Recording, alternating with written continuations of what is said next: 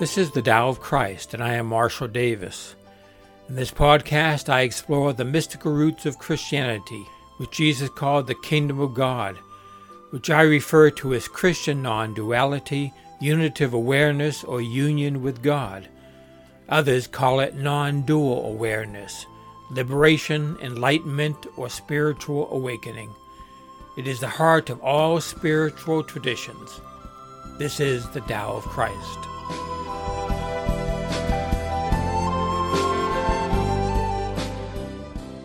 Good morning. This is Marshall Davis.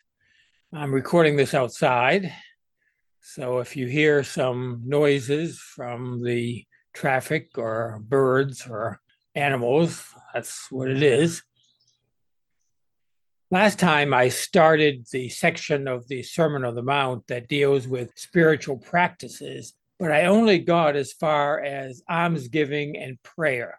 I did not even get all the way through prayer that's because I want to devote a whole episode to Jesus's model prayer that is usually called the Lord's Prayer because it holds such an important place in Christian tradition. So today I'm giving a non dual interpretation of the Lord's Prayer. As mentioned last time, Jesus mainly gives this prayer as an example of his teaching that prayer ought to be brief so it's about brevity in prayer. It's not the, the greatest prayer that Jesus offers in the Gospels. In my opinion, that honor would go to his Gethsemane prayer recorded in the 17th chapter of John's Gospel, which is the longest prayer of Jesus in the Bible and the most explicitly non dual. In that prayer, Jesus prays that we might know oneness with God as he knows oneness with God. The Lord's Prayer, on the other hand, is not explicitly non dual. At first reading, it actually sounds very dualistic. Jesus addresses his Father in heaven, implying a distance between him and God. He prays for the Father's kingdom to come as if it weren't already present. He asks for forgiveness from God, which presupposes he's separated from God by sin. Now, that implication here is a stumbling block for traditional Christians who consider Jesus sinless.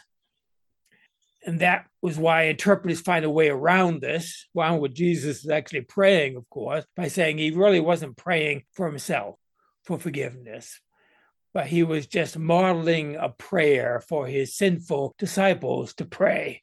That seems disingenuous to me. Nowhere does Jesus say or imply that he is sinless. But that's a subject for another talk. At the end of the prayer, Jesus also mentions the evil one, which is the epitome of dualism. So there seems to be a lot of dualism in the Lord's Prayer, as opposed to the non dualism of the Gethsemane prayer. Now, why is this? Why would Jesus offer a prayer like this? Well, for one thing, in Gethsemane, he's praying privately at the end of his ministry. In the Lord's Prayer, he is teaching publicly, teaching a crowd at the very beginning of his ministry. And like all preachers, he knew that you have to preach to people where they are. I learned this firsthand after this non dual shift in awareness that happened 11 years ago. At first, I said nothing about it because I did not have the words, the vocabulary to talk about it. When I finally found the words to describe the indescribable some weeks later, then I tried to communicate it in sermons, but I got a, a lot of blank stares from my congregation. So after trying different ways of talking about it directly, I learned it was best to present this message in smaller doses. So I would pepper my sermons with stories and metaphors that pointed to non duality. And I found out that worked a lot better. I think Jesus was doing the, the same sort of thing when he was teaching in parables. And the Gospels would say that Jesus would teach the people in parables, and then he would explain to his disciples privately what he was talking about. When I preach from the pulpit these days, I speak differently than I do in these recorded episodes. I use different language. I speak much more directly in this. In sermons, I use traditional Christian terminology. And I show how it can point beyond itself to the oneness of God and our oneness with God. And I think that's what Jesus is doing in the Lord's Prayer. The Lord's Prayer uses dualistic language, but points beyond it to non dual reality. So let's interpret the text here. Begins the prayer addressing our Father in heaven, our Father who art in heaven. Now that sounds dualistic as if he were separate from God and God was way up there in the sky somewhere. But we need to interpret this in light of Jesus' statement elsewhere, where he says, I and the Father are one. He does not mean when he says that simply one in purpose, as some interpreters say. Elsewhere, he clearly says, The words that I say to you are not just my own, rather, it is the Father living in me who is doing his work. Believe me when I say that I am in the Father and the Father in me. In John's Gospel, here Jesus clearly communicating a non dual understanding of himself and the Father. Matthew's Gospel, which includes the Sermon on the Mount, is more dualistic, even though even here in this Lord's Prayer, he's trying to bring God closer by use of the term father rather, rather than the more common terms for God that would have been used for by Jews for God in those days. To address God as father was revolutionary in his time. It's in the Old Testament, but it's very seldom used.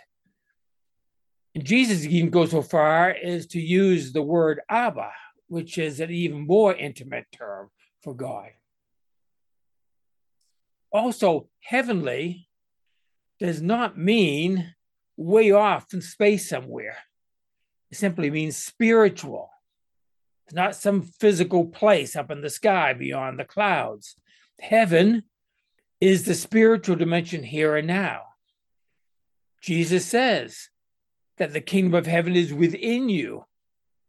That's how close God is, closer than our jugular vein, the Quran says. So Jesus is addressing a spiritual God that he feels intimately connected to, and elsewhere says he's actually one with the Father in him and him in the Father. That is non dual. So he uses dualistic language of Heavenly Father to point to non dual reality. And then he says, Hallowed be thy name. The word hallowed means holy or sacred. Now, those who interpret this in a dualistic fashion stress a separation between holy and unholy, sacred and profane, clean and unclean, God and human. It's a very dualistic way of coming at it. There's another way to look at the word holy. The English word holy comes from the Greek word holos, which means whole or one. We get the word holistic from it. Yet, the Greek word used in the Lord's Prayer here is not holos, but hagios, which means to purify or cleanse. One could interpret this dualistically to mean to, to purify from evil and uncleanness and the profane and all that. That is the approach that the Pharisees took. They separated themselves from people that they considered to be unclean or sinful or evil. That's a dualistic approach. Jesus did not do that. But you could also interpret this word, hagios, in a non dual manner. Hagios is not what separates us from God, but what unites us to God. For example, hagios is the Apostle Paul's favorite term for followers of Jesus. We are hagios, usually translated saints. Now, that does not mean that we are spiritual superheroes. It means that we are holy as God is holy. We are one with the holy God. And knowing that union sanctifies us, purifies us, our sight is purified. We begin to see as God sees in spiritual awakening what appeared to be many is seen as one whole. Two becomes one. It's also the theme of the next line. Jesus says, Thy kingdom come, thy will be done on earth as it is in heaven. This is explicitly talking about heaven and earth becoming one.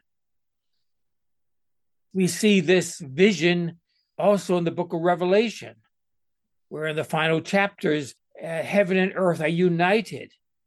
Now, looking at this dualistically, this can be seen as the kingdom of God coming to earth. But if the kingdom of God is already here within us, as and all around us, as Jesus said, then the kingdom of God has already come. As Revelation says, the kingdoms of this world are become the kingdom of our God. It is simply a matter of seeing this reality one now. And when one sees this, then one sees that everything that happens is God's will. God's will is done on earth as it is in heaven. That is the non dual perspective. That, that changes how we pray. When all of humanity sees this, then a, a shift of cosmic proportion happens. Then the kingdom of God is realized, although in actuality, it's always been the case. In the meantime, until everyone sees the kingdom of God, non dual reality, we carry on as usual, eating our daily bread. Chop wood, carry water, as Zen says. Give us this day our daily bread. Whether one sees the kingdom of God as present here and now or to come someday in the future, we still need to eat. Jesus' phrase daily bread is a reference to the manna in the wilderness in the Hebrew scriptures. You may remember how God provided the Hebrews with miraculous bread from heaven for 40 years as they were wandering in the wilderness. Every morning, the Hebrews went out and gathered this manna from heaven. The key element of the story is that they had to pick it every day. It was daily bread. If they tried to store it until the next day, it would spoil. Daily bread points to living here and now and not some imagined future. Then in the prayer, we come to the verses about forgiving our debts or our trespasses or our sins, depending on the gospel and the translation. That also seems to presuppose duality until you realize what forgiveness is. Forgiveness is really to becoming one. Forgiveness breaks down barriers. Enemies reconcile. It brings us together. It unites God and humanity. And notice here, in talking about forgiveness, Jesus says nothing about sacrifices on an altar or sacrifice on a cross as a prerequisite for divine forgiveness. That was not Jesus' gospel. That was later Christianity's gospel. Jesus says that our forgiveness is dependent on us forgiving. He prays, Forgive us our debts as we forgive our debtors. And then Jesus goes on ex- explicitly, right after the normal ending of the Lord's Prayer, to say this For if you forgive other people when they sin against you, your heavenly Father will also forgive you. But if you do not forgive others their sins, your Father will not forgive your sins as conveniently omitted from the recitation of the Lord's Prayer. This means if we live out oneness with others, then we experience oneness with God. So it's forgiveness all the way around. You can't get any more non dual than that. Finally, at the end of the prayer, Jesus mentions the evil one. He says, Lead us not into temptation, but deliver us from evil, or more accurately, as many translations say, from the evil one. Now, Christians get bent out of shape by the, the first part of this, with the implication that God would ever lead us into temptation. Lead us not into temptation, it says. The Pope has even changed the Lord's Prayer recently. I don't know if you heard about that. So instead of saying, lead us not into temptation, it now reads, do not let us fall into temptation. Now, I understand the theistic motivation for the change, but it's misguided. We should have left it the way Jesus had it. It undercuts the point that I just made earlier, which is that God's will is being done. Now, everything on earth, in all things, for those with eyes to see. Lastly, I've talked about evil and the evil one, the devil or Satan, in another episode entitled Satan's True Identity. So I will not repeat myself here. I will simply say that the devil is a product of dualistic thinking. And so is evil. Evil is done by those enslaved to duality. There is a greater wholeness that includes what we label as good and evil. Spiritual awakening is seeing what we might call this greater good, this holistic one, the Tao that supersedes and includes all dualities, including good and evil. The whole is seen as the divine at work. God's will is done on earth as it is in heaven. Now, that's the Lord's Prayer in brief. I could say a lot more about the prayer and about each part of that, but, but that's enough for today. Grace and peace to you.